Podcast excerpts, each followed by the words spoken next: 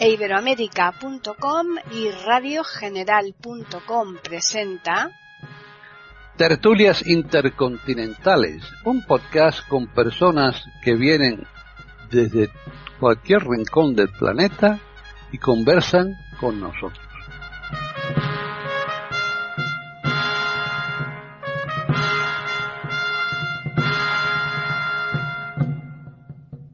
Bienvenidos otro día más a Tertulias Intercontinentales en iberoamérica.com.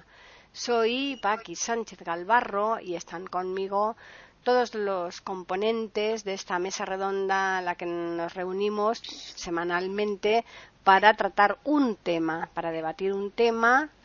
Y hoy en cuestión es muy, muy interesante, es bastante para algunos, ya diría yo que incluso problemático. ¿eh? para algunas personas, no de los que estamos aquí precisamente en esta reunión, sino para eh, parte de, ciudadanos de otros países, porque esto ya saldrá aquí en la charla que, vamos a mantener, pero lo primero que voy a hacer es mm, comentarles quiénes estamos. Por un lado está Devis Oneto en Italia. ¿Qué tal, Devis? Muy buenas, muy bien, gracias Paqui, muchísimas gracias por haberme invitado, muchísimas gracias realmente y un saludo para todos los contertulios y para los oyentes de este maravilloso podcast que es iberoamérica.com. Muy bien, ahora nos vamos a Chile y ahí está Jorge Muñoz. Hola Paqui, qué gusto saludarte a ti y a los amigos y amigas de estas tertulias intercontinentales que creo que van a ser bien entretenidas para nuestros auditores. Eso esperamos, por lo menos. Y ahora saltamos mm, a Argentina y ahí está la doctora René Escape en Mendoza. ¿Qué tal? ¿Qué tal, Paquita? ¿Cómo está? ¿Cómo están, queridos amigos de la eh, contertulios de esta mesa de tertulias intercontinentales de iberoamérica.com? Un lunes más todos juntos, un placer para debatir un nuevo tema. Y ahora ya nos quedamos en España. En España tenemos una representante de Colombia, ella vive ahora en Sitges, pero es colombiana y la tenemos así como, como tal, que es Yamile Guzmán. Bienvenida, Yamile. Hola, un abrazo, un saludo para todos y bueno, por aquí estamos dispuestos. Perfecto. Y finalizamos como siempre con eh, Gabriela Isa, que está en una isla afortunada. ¿Qué tal, Gabriel? Muy bien, Paqui. Muy bien, gracias. Un saludo cordial a todos los contertulios y los radioyentes. Perfecto, pues es que ahora ya solo nos queda decir el tema, el tema del que vamos hoy a hablar, eh, que es ni más ni menos que sobre las vacaciones. Vacaciones tenemos que mirarla pues eh, como derecho, hay derecho a vacaciones, es una obligación el disfrutar de vacaciones, es una necesidad, Mm, podríamos seguir eh, dándole calificativos, pero bueno, eso ya todos nuestros contertulios irán cada uno eh, determinando lo que ellos vean más eh, importante con respecto a este tema de las vacaciones. Así que yo creo que como apartado médico quizás, mm, por el tema de la necesidad que yo acabo de apuntar, podría la doctora decirnos algo. Cómo no, Paquita. Muy bien. Eh, el tema de vacaciones es una cosa tan suena la palabra vacaciones como algo bonito, ¿no? Como algo que aletea alegre en el corazón y en el alma y en la mente de las personas. Eh, la palabra vacaciones viene de bueno de vacances, creo que viene de latín eh, que indica hiato, vacío, eh, espacio de, libre, eh, sin actividad, sin movimiento, sin, o sea, teóricamente se podría traducir que significa sin la actividad laboral, lo que nosotros lo consideramos, ¿no? Pero hay muchos tipos de vacaciones, las vacaciones laborales, las vacaciones de los niños, las vacaciones de las personas mayores, que hay que diferenciarlo de descanso, porque descanso es, por ejemplo, eh, sábado y domingo, por ejemplo, que la persona que, trabaja eh, sábado y domingo descansa, o un feriado descansa, eso es un descanso, o por ejemplo, de tal hora a tal hora tiene descanso y después sigue trabajando, o descanso nocturno. Pero en la vacación teóricamente tendría que definirse como un espacio con continuidad de varios días eh, mm, seguidos donde la persona se aleja de la actividad en la que estaba realizando. Eh, por supuesto que esto tiene, como le dije, muchas connotaciones y que cuando hablamos de temas laborales, que ya lo pueden desarrollar los demás eh, amigos, eh, tiene ciertas reglamentaciones jurídicas que va a depender del sitio donde se viva de la ciudad, del pueblo, de, del país, eh, de la región del mundo en que se encuentre, de los climas, de la actividad laboral que se esté desempeñando, etcétera. O sea que todo eso está sujeto a distintas leyes. Y después está, el, como dijo Paquita, eh, cómo lo veríamos nosotros desde el punto de vista psicoterapéutico, ¿no? Desde el punto de vista eh, humanístico y necesario para la salud del ser humano. El ser humano eh, en cualquier grupo etario, ya sea en niño, ya sea joven, ya sea este adulto en actividad laboral, ya sea persona mayor, aunque esté aún, aunque esté jubilado, necesita, necesita siempre que dentro de su actividad rutinaria o de lo que más comúnmente realiza en su vida, hacer un cambio de algo diferente, eh, recreativo, eh, reconstituyente eh, que dure un cierto periodo de continuidad que lo mejor sería que fuera más de 15 días, o sea, que fuera de más de 7 días, 15 días, eso sería lo ideal como mínimo, ¿no? Eh, eh, hay, hay leyes, por supuesto, que dicen que para tener ese derecho, ese gozo, se debe tener por menos más de seis meses de actividad laboral continuada, pero eso va a variar, por supuesto, eh, de, cómo se contabiliza los días, si son remuneradas o no, todo eso no es lo que eh, me interesa a mí. A mí lo que me interesa hablar acá es de que toda persona lleva una actividad diaria que de alguna u otra manera le provoca siempre ya sea eh, una ama de casa, ya sea una actividad en una oficina, ya sea una actividad profesional, eh, eh, una actividad de obrera, lo que sea, lo que sea, siempre en la actividad hay una, un estrés, un estrés, un esfuerzo físico, un esfuerzo mental, una rutina, un tedio, algo que pesa sobre la persona. Y el cambiar a otra situación, el hacer algo diferente, le provoca un descanso mental, por ende eh, psicológico en su comportamiento. Lo necesita realmente. Entonces es importante que los niños dejen la escuela y descansen con juegos, que los adultos mayores, que son ancianos, que están a lo mejor jubilados, pero en la vida cotidiana, en lo reiterado de, lo tedioso de, su vida, a lo mejor quizás en algo recreativo que comúnmente no están haciendo en su vida, eh, ni actividades domésticas, ni actividades rutinarias, les viene bien la vista o, o, el escuchar o el desplazarse a un grupo humano o algún espacio eh, diferente. Em, y ni qué hablar las personas que están trabajando, cómo necesitan. Por eso la gente siempre busca lugares que sean diferentes al que está acostumbrado. Si está en la montaña le gusta el mar, si está en el mar que busca montaña, lo que sea, pero puede viajarse, puede quedarse, no necesariamente viajar, simplemente retirarse a un lugar donde haya contacto con la naturaleza ya es saludable. Entonces eso disminuye la gastritis, disminuyen las taquicardias, eh, los, los, psicosomáticos, eh, esa sensación de insomnio que a veces algunas personas tienen, eh, disminuye la ansiedad, se ha comprobado cómo baja el nivel de colesterol, las presiones arteriales elevadas, todo eso se mejora muchísimo cuando las personas tienen el gozo a vacacionar, por supuesto, eh, de la manera que sea, no importa, como les dije, que tiene que ser gran cosa riquísima, de mucho empleo de dinero, ni caro ni nada, porque al final termina la persona estresándose también.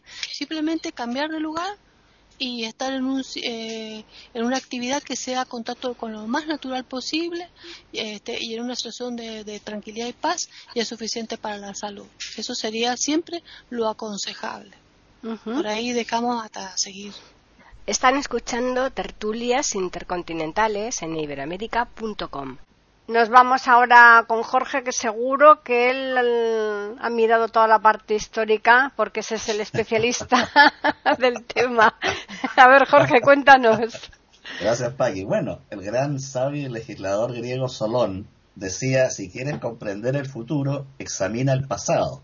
Y yo me voy a trasladar al pasado para volver al presente es difícil fijar una fecha o un hito histórico preciso de comienzo de vacaciones.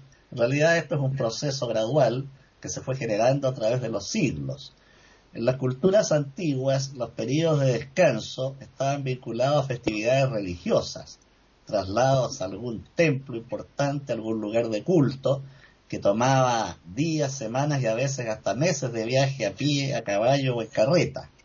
También fueron periodos de descanso el traslado a grandes ferias donde se comerciaban especias, telas y todo tipo de productos de cada cultura, de modo que esos fueron eh, sucesos históricos que fueron marcando periodos de alto en la rutina diaria para iniciar el traslado a estos centros religiosos o comerciales.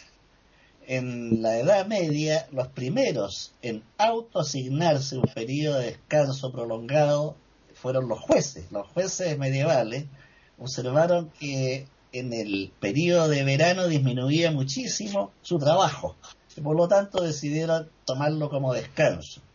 También los clérigos, ya que en la Edad Media las escuelas, los colegios estaban en manos de la iglesia y por lo tanto después de un periodo prolongado de estudios, estos clérigos se daban un periodo de descanso. A todo esto hay que sumar el desarrollo de las carreteras, de caminos, de medios de transporte. Eh, los medios de transporte están íntimamente ligados al desarrollo del turismo, de modo que el desarrollo de aparatos y máquinas terrestres, marítimos y aéreos fueron desarrollando la industria del turismo y del descanso y del placer. Eh, y posteriormente las legislaciones recogieron este, esta modalidad llamada vacaciones que está principalmente en los códigos laborales de cada país. El matemático y filósofo inglés Bertrand Russell escribió en el año 1932, fíjense la fecha, un ensayo interesantísimo que se llama Elogio de la ociosidad. Y él comienza diciendo que su niñez la pasó en aquella idea tan asentada en Europa que el trabajo es una virtud y el ocio es madre de todos los vicios. Y Russell, con mucho ingenio, dice que esta creencia le ha causado grande daño a la humanidad. Y yo personalmente lo comparto. Dice que, esto lo señala en 1932, la jornada laboral debiera ser de cuatro horas diarias, porque existe en el mundo una gran cantidad de producción inútil que no se necesita y que esclaviza al ser humano. Señala que este culto al trabajo fue desarrollado por las clases poderosas dominantes para incentivar en los obreros el trabajo intenso mientras ellos descansaban o podían trasladarse con grandes séquitos de criados en barcos propios o en carruajes elegantísimos con todo un séquito mientras esta gran masa tenía que estar en este virtuoso trabajo que en realidad no era más que una forma de dominación. Y eso creo que se ve claramente a lo largo de la historia. Los poderosos trabajaban muy poco, mientras era la mano de obra esclava la que entregaba los huesos y la sangre en el campo, en la industria o en las algodoneras de los negros en el Estados Unidos del Sur. De modo que el tema eh, da para mucho desde el punto de vista filosófico, médico y social. Por el momento voy a quedar aquí para ir avanzando después en otras áreas. Eso que tú comentabas, eh, Jorge, así un poco como de, broma aquí, ¿no? Cuando se dice que el trabajo es salud, ¿no? Y dice otro, pues viva la tuberculosis, ¿no? claro que sí. Así, que de verdad que, en fin, Davis, cuéntanos. Bueno, es un tema apasionante, es un tema muy interesante. La verdad es que analizando un poquito la situación desde una perspectiva moderna, hoy claramente, sobre todo en la sociedad de este que comúnmente se llama primer mundo, efectivamente, el, el, el trabajo está convirtiéndose en algo bastante difícil, bastante, ¿cómo decir?, apretante, ¿no? apretador, mejor dicho. Y es una cosa que tenemos que observar, por supuesto, porque desde un punto de vista psíquico, desde un punto de vista anímico, es bastante difícil seguir a la altura de lo que efectivamente las empresas y también los jefes públicos nos obligan a hacer. Efectivamente, este de las vacaciones es un tema que nos obliga a analizar el significado de ese término, como antes efectivamente nos contaba René, que deriva del latín, que es vacuus, ¿no? y significa propiamente precisamente vacío. Y ese vacío es lo que tendríamos que hacer dentro y afuera de nosotros para poder encontrar efectivamente una condición y un estado de paz. Un estado de paz después de tanto estrés, después de tanto trabajo. Es que efectivamente el ritmo de esta sociedad, las dificultades, las dificultades a las que efectivamente esta sociedad nos obliga a enfrentarnos, nos obliga, nos aprieta, nos, nos dice que tenemos que eh, trabajar sin descansar. Es desde un punto de vista lógico, es desde un punto de vista racional un sinsentido. Es un sinsentido porque el ser humano necesita efectivamente unas pausas. Pero eso depende, en mi opinión, de la habilidad, de la capacidad que tiene el ser humano para desenchufarse, por así decir, desenchufarse de todo lo que tiene por hacer, de todo lo que se siente obligado a hacer, desde un punto de vista mental y desde un punto de vista físico. Es decir, que las vacaciones no necesariamente es buena si se puede ir a la mar, si se puede ir a la montaña o si se puede hacer, si se pueden hacer grandísimas cosas. No, no, eso no creo que signifique vacación, vacaciones. No, vacaciones significa simplemente saber descansar, encontrar la posibilidad de quedarse en paz con sí mismo. Eso es la, la, verdadera vacación que el hombre tiene que encontrar. Y eso para ahora lo dejo aquí. Muy bien. Yamile, tú que además eres psicóloga, me imagino que también puedes aportar bastante eh, tela ¿no? para cortar ahí en, este tema. Realmente es que me suma todo lo que han dicho, digamos las vacaciones, el descanso, la recreación, el ocio, el tiempo libre, pues de hecho está considerada una de las necesidades básicas, ¿no? Ya lo decía Mafnif. Y son muy importantes tanto para el desarrollo, digamos, integral de toda persona, como también para su productividad. Y claro, está pues para mantener su estado de salud. Yo quisiera hablar es eh, también, digamos, de la situación de vacaciones en, Cali, en mi país. Por ejemplo, lo que vivía yo allí en vacaciones cuando estaba, mm, cuando trabajaba y lo que se vive allí normalmente, que son, digamos, un tiempo que hay que tomarlo eh, sí o sí en el momento, pues, en que se en que se decrete, digamos, que haya que tomarlo. Pero aparte entonces, como que se trabaja todos los días, todo el tiempo, turnos tan largos, es que allí las vacaciones la gente las tiene que aprovechar, es para hacer eh, diligencias de la casa, ponerse al día con, o sea, con papeleos, con gestiones, con cosas médicas, sí, que realmente el descanso, incluso la gente llega mucho más cansada eh, cuando vuelve a trabajar, porque lo que tienes que aprovechar este tiempo para, allí son 20 días hábiles, los que se dan de vacaciones y a veces se dan partidos, no, no se pueden dar, depende como del funcionamiento de la empresa. Y entonces, claro, pues hay que aprovechar ese tiempo para hacer cosas de los hijos y, y de descansar más bien poco. También está que se acostumbra a pagar las vacaciones cuando ya la persona ha entrado otra vez a trabajar o, siempre hay retrasos, ¿no? Por lo que también eso no deja descansar y no, no deja tener mucha paz. Mm, hay empresas diferentes, hay gente que tiene otras posibilidades, pero en general ese asunto de las vacaciones es así. Y siempre, o sea, eh, digamos como eh, en muchos casos, en los casos pues, de los trabajadores así asalariados y tal, o incluso de muchos profesionales, el asunto es ese, que cuando vuelven a trabajar, pues llegan más cansados. Y aparte, lo que hacemos es firmar contratos cada año, por lo que salimos a vacaciones sin saber eh, si vamos a volver a firmar al, año siguiente, por lo que tampoco se descansa mucho. Entonces, creo que depende también, depende también de esas condiciones, digamos, como de, seguridad social. Te toca el turno, Gabriel. Bueno, yo realmente, después de, con la brillantez que mis contertulios han presentado el tema, desde distintas vertientes, de distintos ángulos, muy adecuados y, como digo, con gran brillantez, poco me queda a mí por añadir. Pero sí diré algo que me parece importante, por lo menos desde mi punto de vista. Dios, o sea, Dios, el creador, omnipotente, si hizo la creación en seis días y el séptimo día descansó, nosotros los humanos no vamos a ser menos.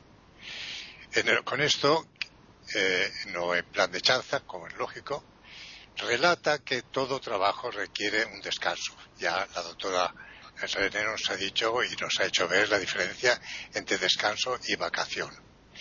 El descanso es necesario porque las energías humanas eh, tienen un límite y el día tiene 24 horas y sería lo ideal que en esas 24 horas 8, 8 y 8, 8 fueran para trabajo, 8 para ocio y 8 para el descanso nocturno, para el sueño. No es así, no ha sido nunca así, pero cada cual toma de la tarta lo que puede y lo que le dejan. Entonces, la vacación, como se ha definido, es un periodo durante el tiempo laboral en el que se disfruta de la ruptura, de la rutina que supone el día a día, la cotidianidad de lo mismo cada día, que llega un momento que esa rutina convierte al hombre en máquina. Se hace el trabajo automáticamente, aburrimiento, y solamente se está pensando en ese logro que llamamos vacaciones, que ha sido un logro social conseguido por la lucha de las clases sociales que pretendían en contra del empresariado pues que se regulara ese tiempo y conseguir un tiempo que llamamos vacaciones de eh, no trabajar en la empresa y recibir la remuneración. Todo eso ha sido una lucha social, como digo, de, años y tal vez de siglos hasta la actualidad en la que vemos que se ha regulado de una forma, eh, creo que no diré perfecta, pero bastante ética, justa, para que el trabajador disponga de sus vacaciones pagadas. Luego cada cual dispone de ese tiempo de la mejor forma posible o según sus apetencias o necesidades, en familia o para viajar o para dedicarse, como ha dicho algún compañero, eh, ha sido Jorge, el tema turístico, a visitar países o simplemente al descanso, a romper esa rutina para luego volver al trabajo con energías renovadas. Aunque en algunos casos se da el caso, ¿verdad, René, del síndrome post-vacacional. Entonces se ve que también tiene ventajas e inconvenientes. Sin embargo, en términos normales, pues eh, el año tiene 12 meses, un mes de vacaciones distribuidas o bien eh, continuadamente o en distintas partes, sirve para lo que he dicho al principio, romper aquella rutina que hace de que el trabajo nos resulte odioso. Bueno, vacaciones hasta la ley, la vacacio legis. Los jueces han tenido eh, verano, normalmente se cierran los juzgados, lo que se llama la vacacio legis, y en empresas incluso en términos normales, porque ahora la cosa con el, la coronavirus y todo esto está cambiando todo radicalmente.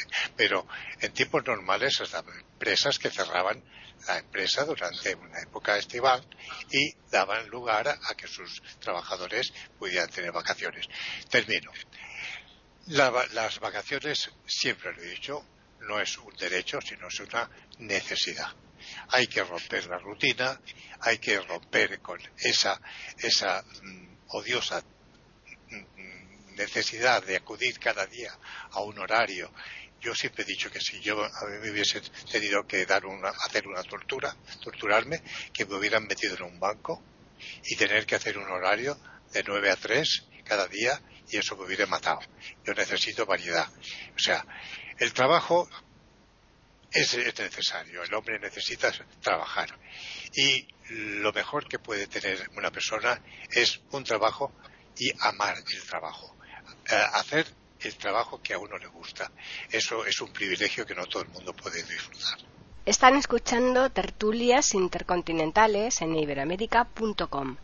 iberoamérica.com ya hemos terminado la primera ronda con, sobre ese tema del que estamos tratando hoy, el de las vacaciones, que es, como ya estamos viendo, muy, muy, muy interesante y queda todavía mucho, mucho que decir porque mm, tenemos que determinar qué tiempo es el adecuado para porque me imagino yo que el exceso de vacaciones también debe ser malo también nos lo podrá decir la doctora o sea que lo mismo puede todas las cosas eh, pecar por lo poco que por lo mucho es malo no o sea que eh, eso sería interesante Después hay países, como por ejemplo es el caso de España, que no se, permiten mm, trabajar las vacaciones. ¿eh? Hay otros países que sí que la persona no quiere coger vacaciones y trabaja y le, pagan doble. Eh, hay diferentes eh, días con respecto a, los horarios, digo, a las vacaciones que cada uno puede disfrutar, eh, como por ejemplo aquí en España, aquí sin ir más lejos aquí, pues pueden tener desde un mes natural ¿eh? a tener días hábiles, a tener a lo mejor 22 días hábiles que en apariencia parece que son muy pocas, pero si lo vas combinando, 22 días hábiles son infinitamente más que 30 días naturales. O sea, hay bastantes temas todavía aquí que analizar, así que vamos a continuar otra vez con la doctora René Escape. Gracias, Paquita. Sí, realmente es verdad. Eh, o sea, eh, la parte jurídica de cómo está implementado esta temática de las vacaciones según las leyes de cada sector, de cada país, de cada pueblo, de cada costumbre, va a depender. Pero también depende del tipo de trabajo, porque hay trabajos eh, que son de independencia, que son los que están eh, sujetos a estas leyes. Pero pensemos en la cantidad, en la inmensidad de personas que están lo que se llamaría la subocupación en el mundo, sobre todo en el mundo subdesarrollado, que no dependen de un patrón ni trabajan en independencia como para que puedan acogerse a leyes.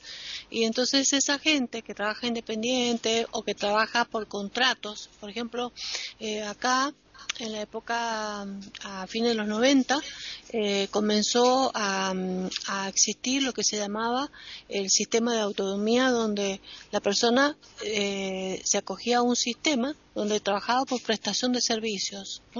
Entonces era como trabajar en negro, era como si el trabajo en negro se institucionalizara y el mayor negrero de todo esto era el mismo Estado. Entonces la gente estaba contratada y en ese contrato no tenés derecho a vacaciones, no tenés derecho a, a, de ningún tipo, ni a jubilaciones, eh, perdón, ni aporte jubilatorio, ni a obra social, ni a aguinaldos, que es, que es lo que, los derechos que tiene toda persona que trabaja en blanco. Entonces está el trabajar en blanco y el trabajar en negro. El que trabaja en negro eh, está, eh, lo adornaron con la prestación de servicios. Por ejemplo, a mí me pasó como médica. Yo como médica trabajé como dependiente eh, en, cuando fui docente, nada más un tiempito, tres años en la universidad y cinco años de docencia en enseñanza media. Pero todos mis 22 años de carrera que alcancé a hacer antes de quedarme ciega fue siempre como prestadora de servicio, entre comillas. Entonces trabajaba como burra y cuando llegaba el mes de enero, todos se iban de vacaciones y yo tenía que aprovechar las vacaciones de los demás para trabajar el doble, para poder hacer mayor dinero, porque si yo no trabajaba, eh, no, no me pagaban. Días no trabajados, días no pagados. O sea, si yo iba, cobraba. El día que faltaba porque estuviera enferma o si faltaba porque me quería tomar unas vacaciones, ah, perfecto, tómese lo que quiera, doctora, pero usted no va a cobrar. Entonces, encima no solamente no me iba a cobrar, sino que encima tenía que pagarle esos días que yo faltaba a otro médico que me reemplazara, o sea que encima que iba a cobrar la mitad, la mitad que cobraba tenía que dársela a otro. Prácticamente era un mes perdido de trabajo. Entonces, me trataba de que en enero y febrero, en vez de perderlos en la etapa mía productiva, tenía que trabajar el doble para poder hacer más dinero, para poder este, salvar ciertas deudas que habían o, circunstancias. Entonces, esa situación que estoy contándoles es una cosa muy general en, mi país y, y, el gobierno hace lo mismo. Si entras a trabajar eh, en el gobierno, no entras nombrado. Ah, venga para acá, listo, está en blanco, está en libro, ya se acoge a todas las leyes, ya tiene vacaciones, si ha trabajado más de seis meses, ya tiene derecho a... No, no, directamente el Estado te hace un contrato y hay médicos que trabajan hace 20 años en hospitales y están contratados, nada más. Y los contratos no te dan derechos, son contratos de prestación de servicios y no tenés derecho a nada. Entonces, eh, eso con respecto a, los, a muchos profesionales. Ni que hablar el monotributista, aquel que en un solo impuesto paga su aporte jubilatorio, paga su obra social y paga sus ingresos brutos, que son los aportes de, de impuesto al Estado por ganar unos pesitos para hacer unas carteritas, para hacer unas artesanías, para hacer algunas cositas. ¿Ese qué vacaciones tiene? Anda, anda contrario, anda buscando que la gente esté de vacaciones para ellos desesperados meterse en plazas, en espacios públicos para ver si pueden vender su mercadería que trabajaron tanto tiempo. O sea, hay muchísima gente sojuzgada y sufriendo en este mundo. Eh, eh, pero de todas las maneras ni que hablar lo que será África, lo que será Asia, lo que será Oriente. Entonces, por eso le digo que eso de, de gozo, de vacaciones, lo tienen los privilegiados que tienen un trabajo en dependencia. Y sabemos muy bien, vuelvo a repetir, lo importante que es eh, para la salud humana el descanso. Ahora, yo hay una cosa que, que quiero agregar y que esto es personal.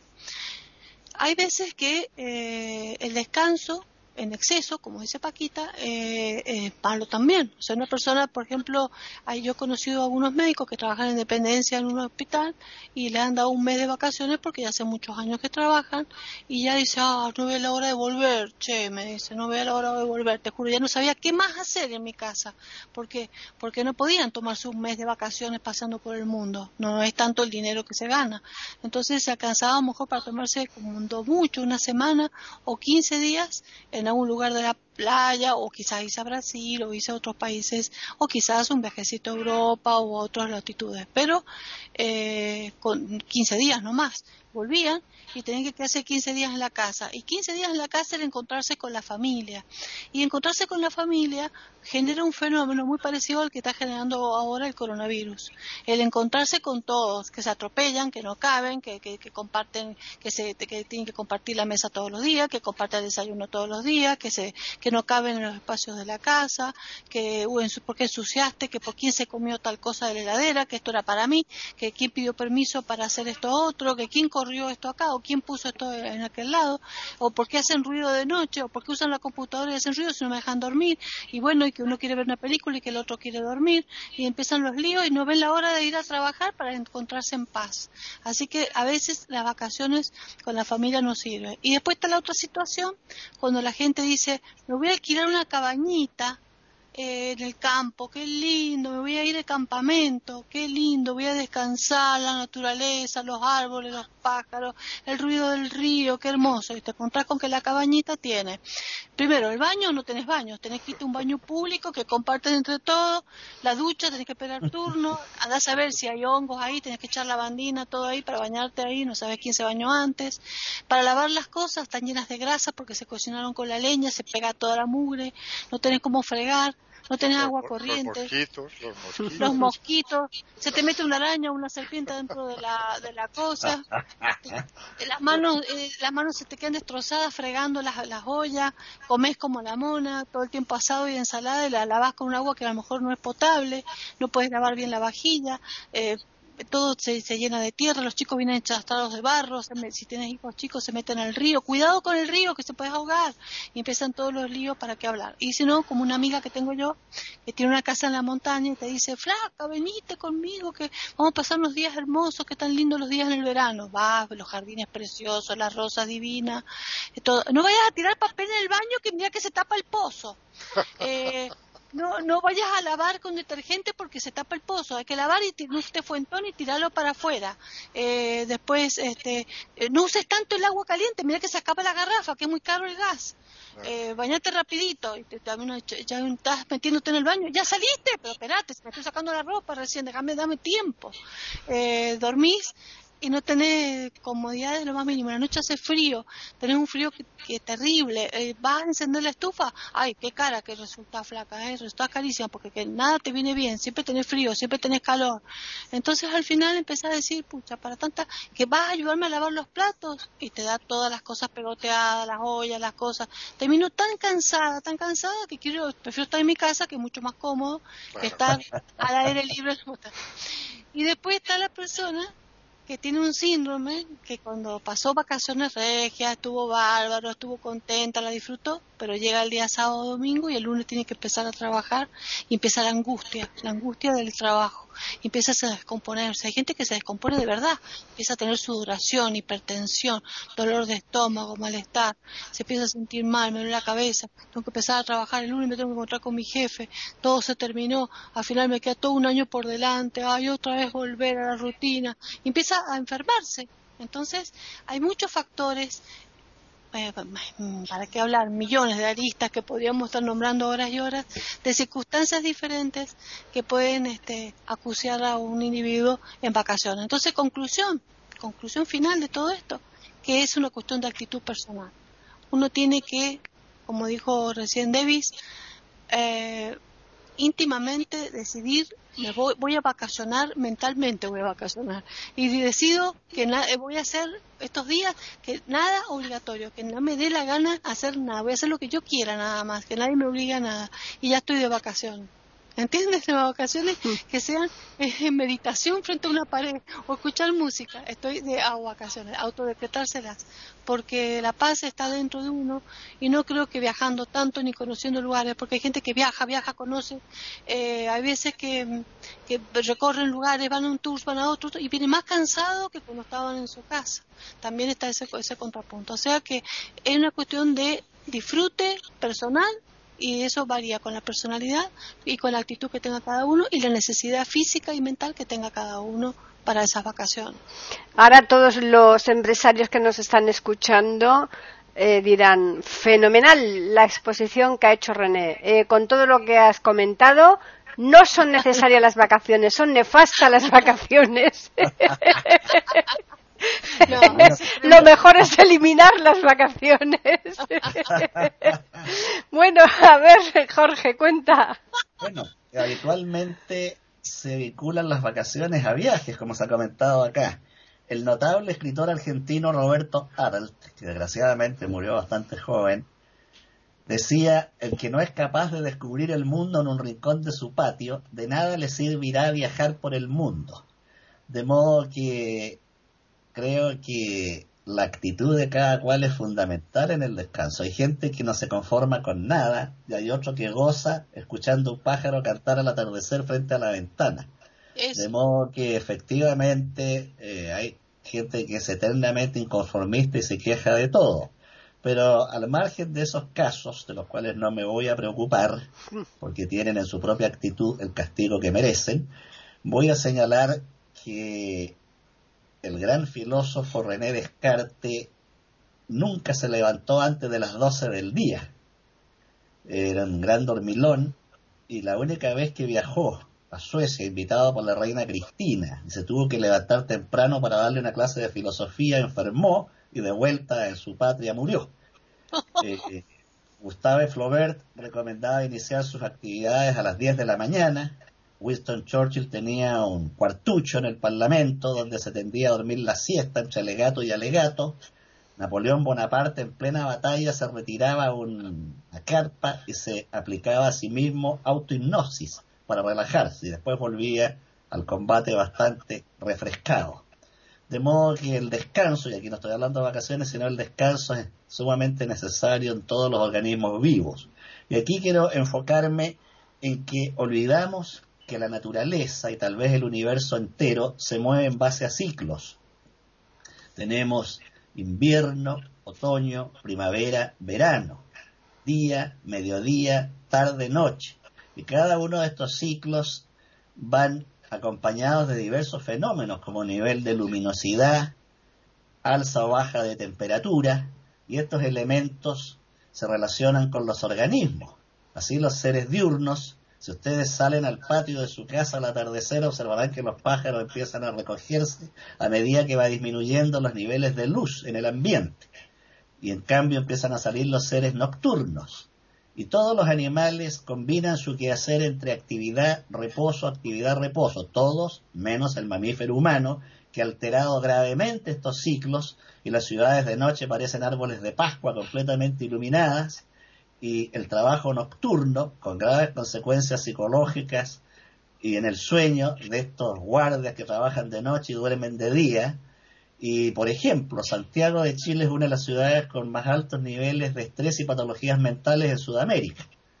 Entonces, son los modos de vida, las largas jornadas y los sistemas de trabajo.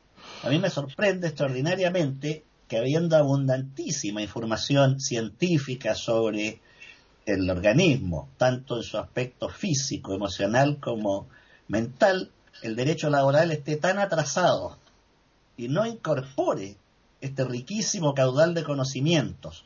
Así, por ejemplo, sabido que cuando se almuerza disminuye el flujo de sangre al cerebro y aumenta en el estómago para el proceso digestivo. Sin embargo, yo he presenciado que a esa hora, recién comido, están los sujetos con el nodo al computador como mono loco tecleando, pero por supuesto con una ineficiencia enorme porque el organismo está trabajando en otra parte. Eh, es sabido que el descanso de colación debiera ser descanso, y no que le estén haciendo llamados, pasándole informes por internet, y el tipo apenas puede morder un sándwich y seguir con el mouse en la mano. Es sabido que el sueño adecuado tiene importancia extraordinaria en la reposición de la energía orgánica y de los procesos neurológicos.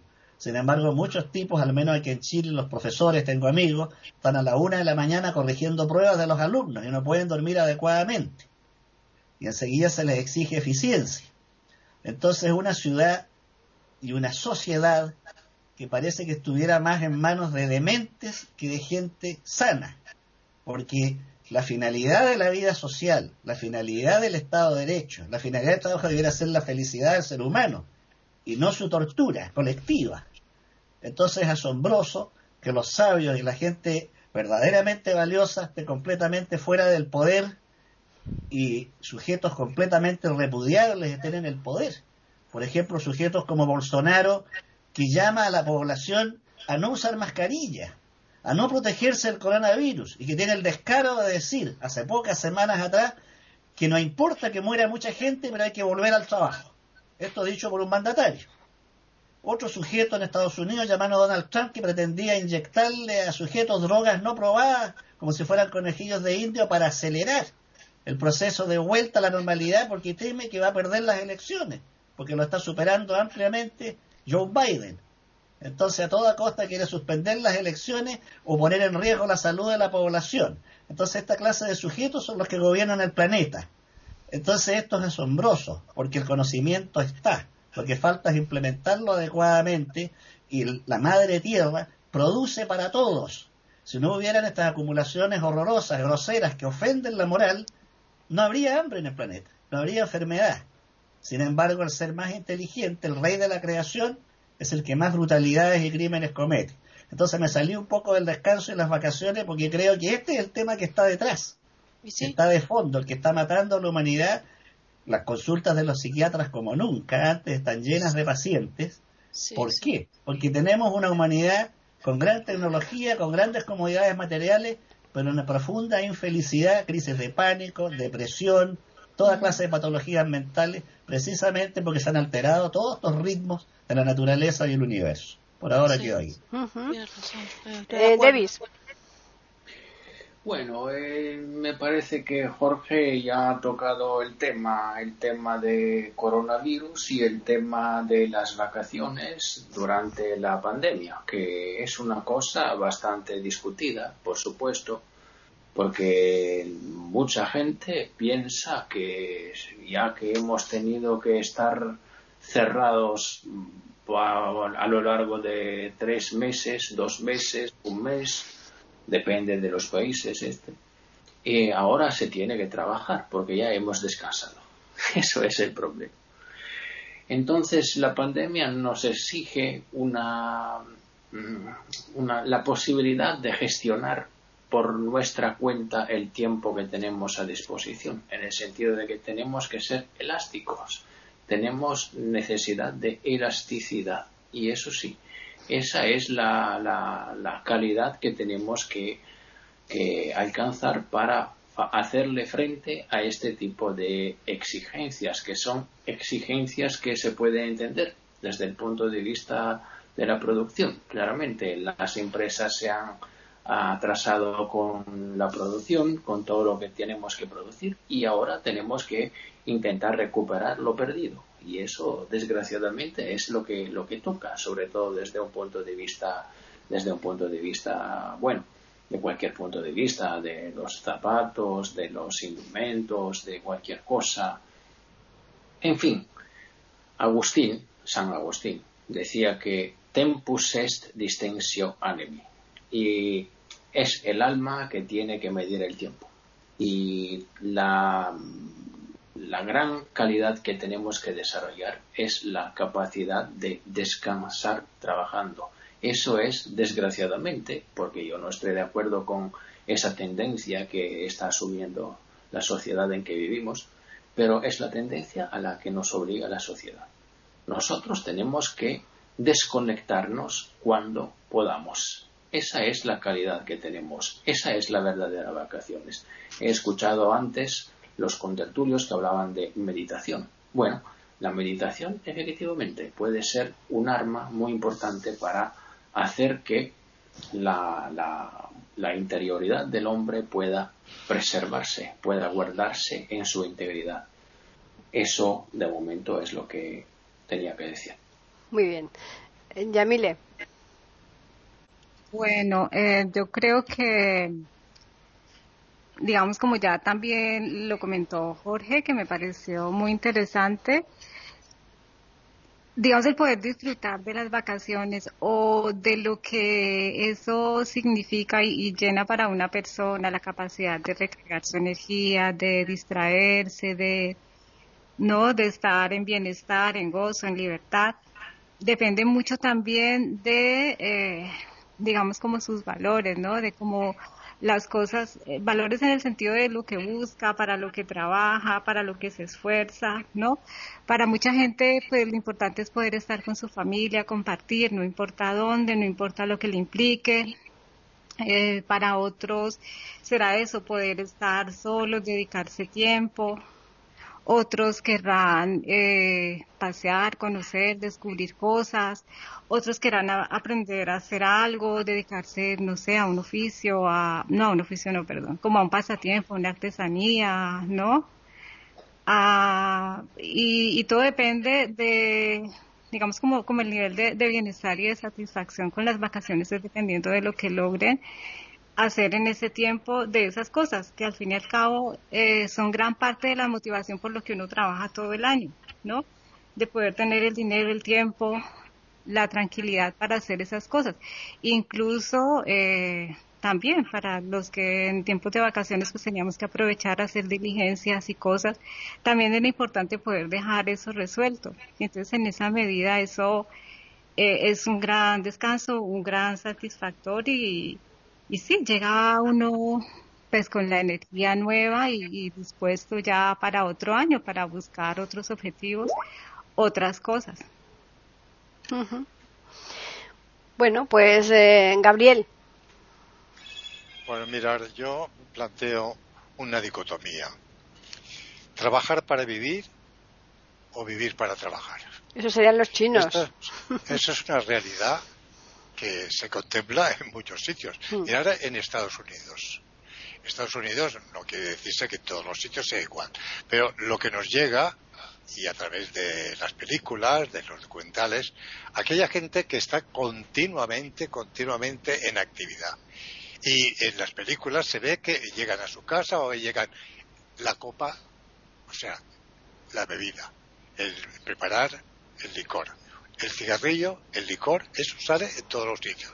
Yo estuve en Estados Unidos a recoger a mis perros en Rochester, en el estado de Michigan, y aquella gente estaba con el café todo el día. café, café, café. No el café que tomamos los latinos en Italia, en España, el express, que es, café espesito. Aquello es aguachirri, que digo yo, ¿no? Porque se da café, pero, pero está muy aguado. Bueno, quiero decir con todo esto que hay gente que no sabe disfrutar la vida, sino para ellos se, se, eh, se centra su, su vida, su experiencia vital en trabajar, en trabajar trabajar. Y fuera del trabajo no tienen aliciente. El estado del bienestar, eh, que a mí me hace muchísima gracia esta expresión. El bienestar. ¿Para quién?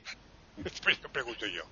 Porque cuando se habla del estado de bienestar, eh, que a los políticos les gusta mucho hablar de este tema, yo pienso en la cantidad de gente que no tiene esa posibilidad de vacacionar, de lo que estamos hablando nosotros, de tomarse unas vacaciones, sino que no tienen ni siquiera la oportunidad de trabajar. ¿Cómo ahora va a tener vacaciones si no tienen la posibilidad de trabajar? Y, y su subsistencia se hace difícil. Quiero decir, el mundo está mal distribuido, como lo sabemos. El, el, primer mundo, como decía Davis, el segundo mundo, el tercer mundo y hasta el cuarto mundo. Y el submundo, diría yo también, ¿no? Entonces, ¿qué, qué hacer? Pues simplemente eh, disfrutar de lo que se tiene, eh, si se tiene un trabajo, disfrutar del trabajo. Yo recuerdo como anécdota unas personas con las que tuve que, trabajar que llegaba el lunes y decía, ¿qué hora es? Las once. Ay, todavía son las once. Ay, todavía es lunes. Pero por el amor de Dios, si acabáis de llegar y ya estáis cansados. O sea que es verdad, ¿eh? Eh, eh, llegan y ya están cansados. Entonces, esperando siempre que llegue el final de semana para a lo mejor aburrirse, para no tener nada que hacer, pero amar el trabajo.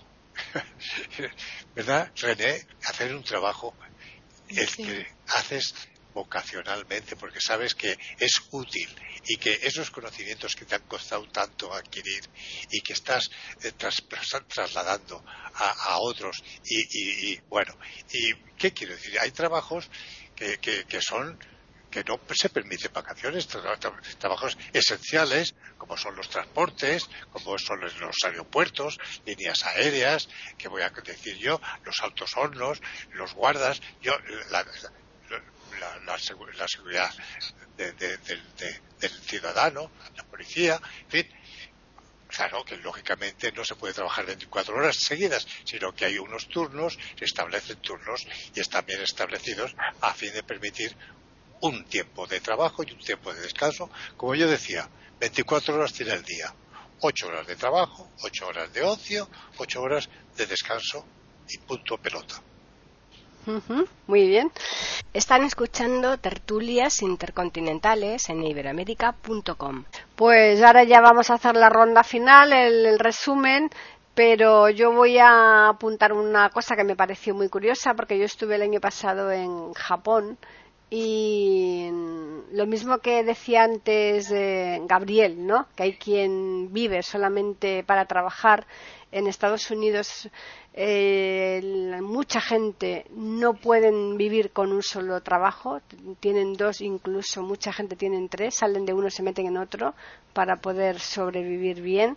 Pues en Japón, que también mm, viven para trabajar, lo curioso es que ellos tienen una media de 20 días de vacaciones al año, pero eh, está mal, está, queda muy mal el que las cojan y entonces no suelen nunca disfrutar más de 10 días. El resto las donan a las empresas y trabajan.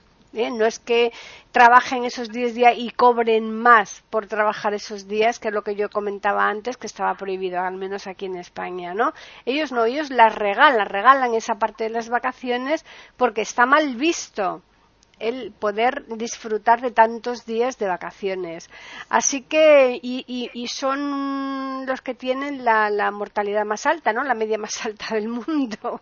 Así que no sé yo si quizás igual compense el, el, no, el no disfrutar de tantas vacaciones para vivir muchos más años. Claro que hay que vivirlos, pero vivirlos bien, ¿no? Vamos a comenzar ya, como decía, la, la ronda final. Empezamos por René. Eh, como dice Paquita, eh, claro, lo que pasa es que depende de la cultura, de la raza, las costumbres. Eh, si cada uno nació eh, bajo una idiosincrasia, una característica en el pueblo donde vivió, eh, va a tomar la circunstancia eh, de su existencia de manera muy diferente. si se nació en Japón y siempre se vivió así, para ellos donar esa parte de las vacaciones, pienso yo, no ha de ser traumático porque es lo que siempre vivieron. Entonces, yo pienso que el ser humano es muy complejo y que va a desechar o va mm, a despreciar todo aquello que, lo que le genere disconformidad cuando considera que no es eh, justo eh, lo que la circunstancia personal en la que está viviendo y que los demás gozan de cosas que ellos desearían gozar y que no pueden. Creo que ahí estaría un poco el kit de la cuestión, ¿no? De que, supongamos, si mm, en una comunidad indígena, imaginémonos una comunidad indígena antigua, eh, acá en, la, en Latinoamérica, eh, yo no creo que existieran las vacaciones, o sea, la comunidad indígena hacía siempre lo mismo, tenían su rutina, sus ritos, sus bailes, sus danzas, este, sus formas de vida, sus luchas, sus guerras, sus conquistas, su forma de caza, de pesca, todo lo que ellos hacen, hacían. Este, bueno, y así como habrán muchos grupos humanos en el mundo eh, que acostumbrados a una forma de vida y de acuerdo a esa forma de vida estarían este, muy mm, adaptados digamos, a, y conformes con lo que están viviendo. El problema está cuando las personas están en una sociedad que es muy variada, que donde existe una gran diversidad y es contra las personas que tienen beneficios altísimos, otros que son muy empobrecidos, y entonces en esa injusticia social es donde empieza el, envidia, las broncas acumuladas, el, desconformismo, la competencia, este, la comparación. No existiría eso si el ser humano este, no tuviera tanta variedad en una sociedad. De todos modos, ya como conclusión final sabemos muy bien que toda persona necesita cambiar un poco de su rutina para provocar un descanso para su salud física, mental.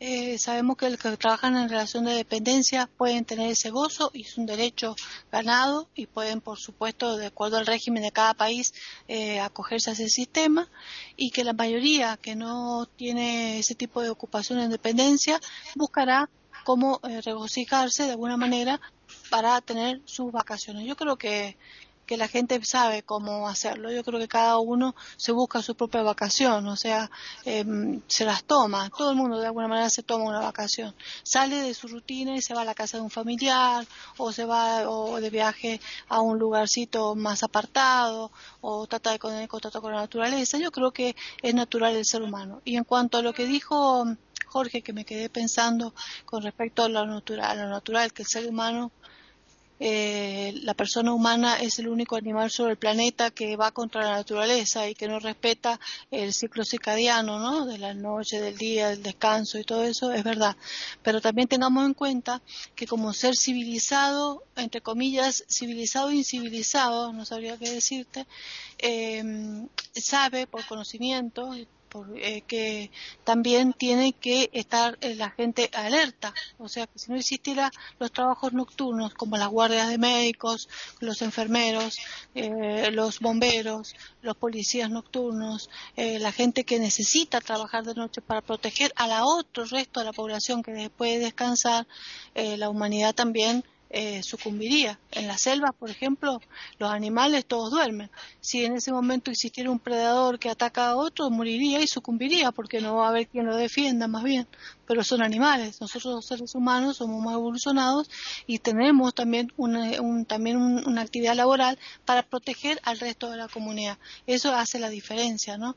Eh, pero cuando ya se comete lo que dice Jorge, eh, ese estrago de querer usar la noche para divertimentos, para convertir, eh, para salidas, para bailes, para, para juegos, para cosas así, que atentan más contra su salud física y mental, eso ya me parece una cosa ilógica e irresponsable. Entonces, como siempre, yo pienso que en la vida el ser humano que es inteligente debe actuar con responsabilidad moral y con ética. Si soy empleador, debo respetar a mis empleados y saber que su rendimiento va a depender de su descanso y de sus derechos. Si soy padre de familia, debo tratar de que mi familia tenga su reparo y su descanso. Si soy ama de casa, eh, debo hacerme respetar eh, y provocarme mis, momentos de descanso. Si soy niño, el niño, todo niño tiene derecho a su descanso en el estudio, en su actividad y su recreación y sus juegos.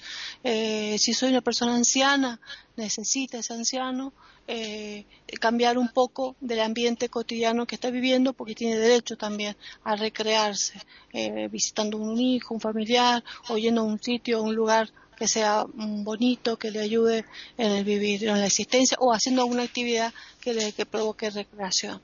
Eso es lo importante, recrearse. Nada más. Bien, Jorge.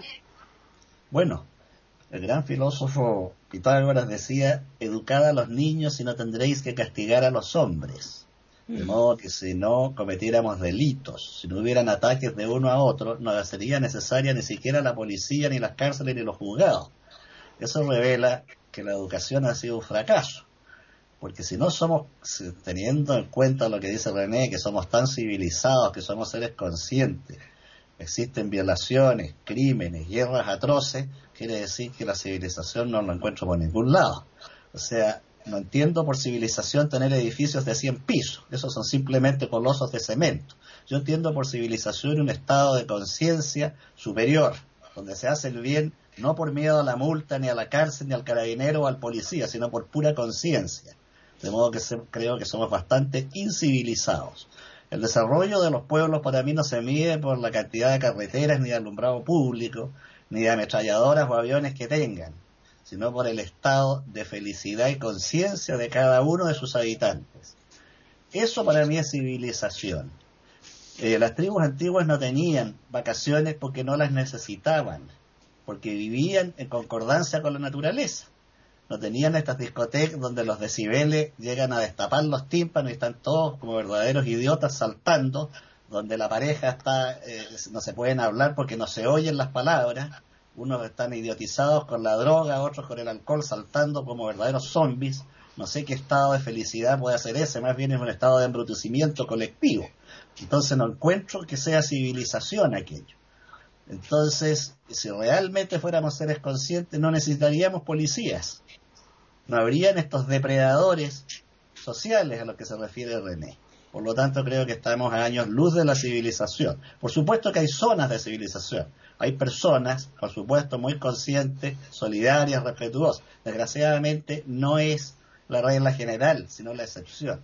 Debería ser la regla general. Volviendo al tema de vacaciones y descanso, creo que efectivamente hay que buscar fórmulas individuales que permitan al sujeto descansar. Por ejemplo, 15 minutos escuchando una buena obra musical que le agrade, leyendo un buen texto de poemas, una partida de ajedrez. O sea, descansar no significa morir, no confundir descanso con aburrimiento. Descanso significa una actividad que produzca agrado, que produzca una reposición energética. Por ejemplo, oír un buen concierto para arpa, al menos a mí, me produce un estado de satisfacción extraordinario y salgo renovado de esa audición. Y actividades a otros será ver una película agradable, a otros será escuchar una ópera, etcétera. Pero como decía Davis, hay que buscar espacios de descanso, hay que hacer forados en el muro de concreto de esta dominación social tecnológica que podría llegar a ser más dura y más cruel que las cadenas de las galeras. Si continuamos así, cuando se puede controlar al hombre, incluso si está en el baño o no, con el GPS o con sistemas digitales que lo están monitoreando, monitoreando, perdón, las 24 horas. Por ahora termino aquí. Muy bien, Davis. Vamos a ver. Yo diría esto para concluir este tipo de, interesantísima charla que hemos tenido hoy. Es decir, que la mayor, la mayor empresas, las empresas que tienen el mejor éxito desde un punto de vista productivo e industrial son las que más tienen en consideración los obreros, los trabajadores. Entonces, no tenemos que pensar que las vacaciones y el trabajo son dos caras contrapuestas, son dos lados contrapuestos, son dos factores que siempre están en contradicción. No, no. La verdad es que quien mejor descansa, quien tiene las mejores vacaciones, es el que mejor trabaja.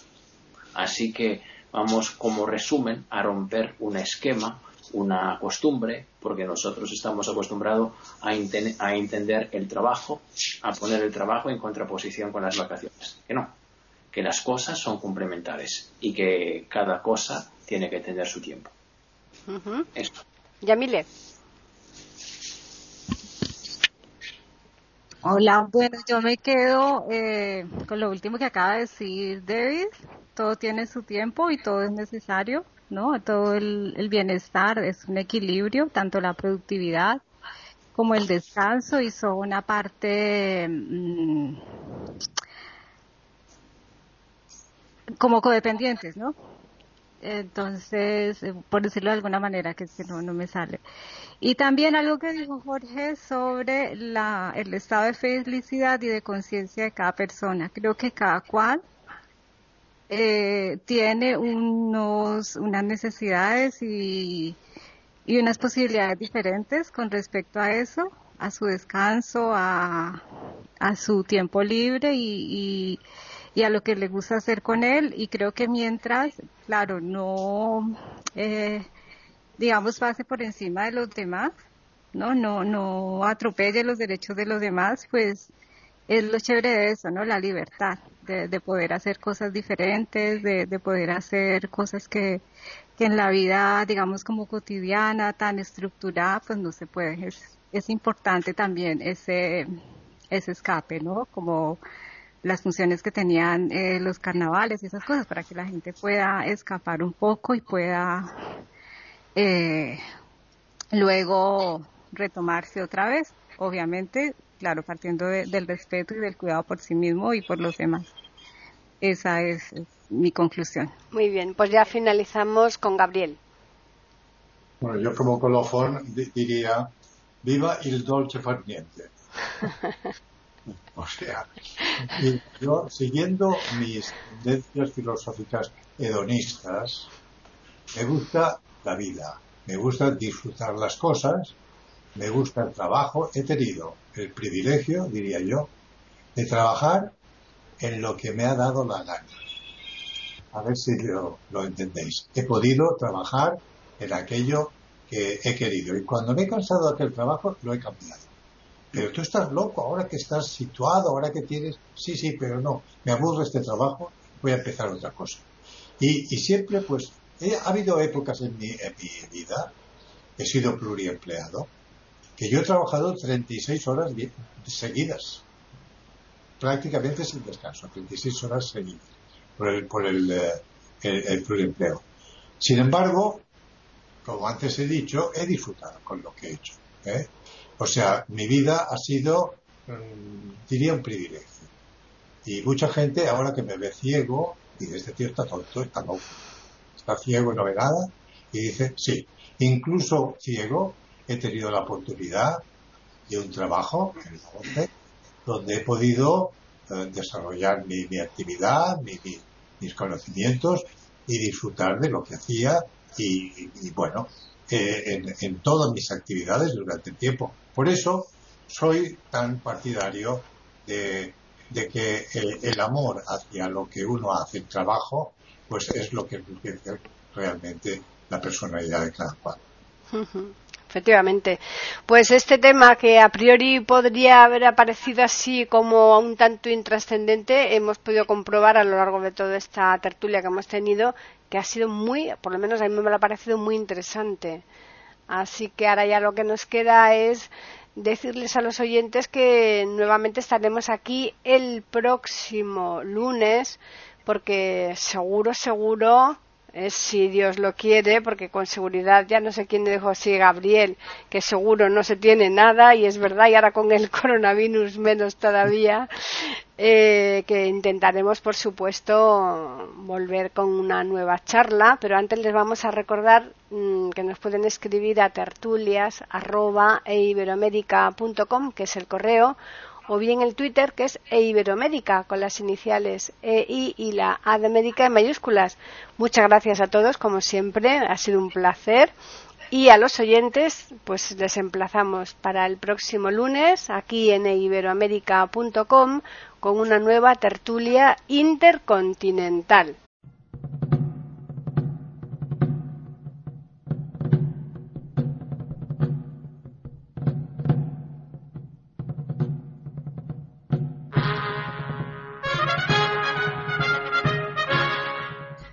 Acabamos de ofrecerles el podcast de tertulias intercontinentales.